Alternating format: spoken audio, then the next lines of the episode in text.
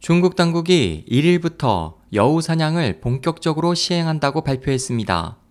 여우 사냥은 중국 당국이 비리를 저지르고 해외로 달아난 부패 사범을 검거하고 작물을 회수하는 작전을 의미합니다.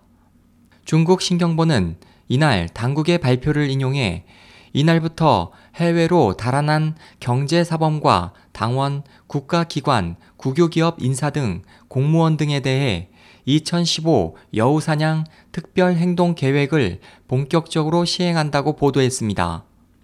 이번 발표에 따르면 공안 당국은 해외 부패 사범을 검거하고 이들이 해외로 빼돌린 돈과 작물을 본격적으로 회수하기 위해 출입국 관리를 강화하고 역외 회사나 지하 금융 등을 통해 자산을 해외로 내보내는 행위를 철저히 단속합니다.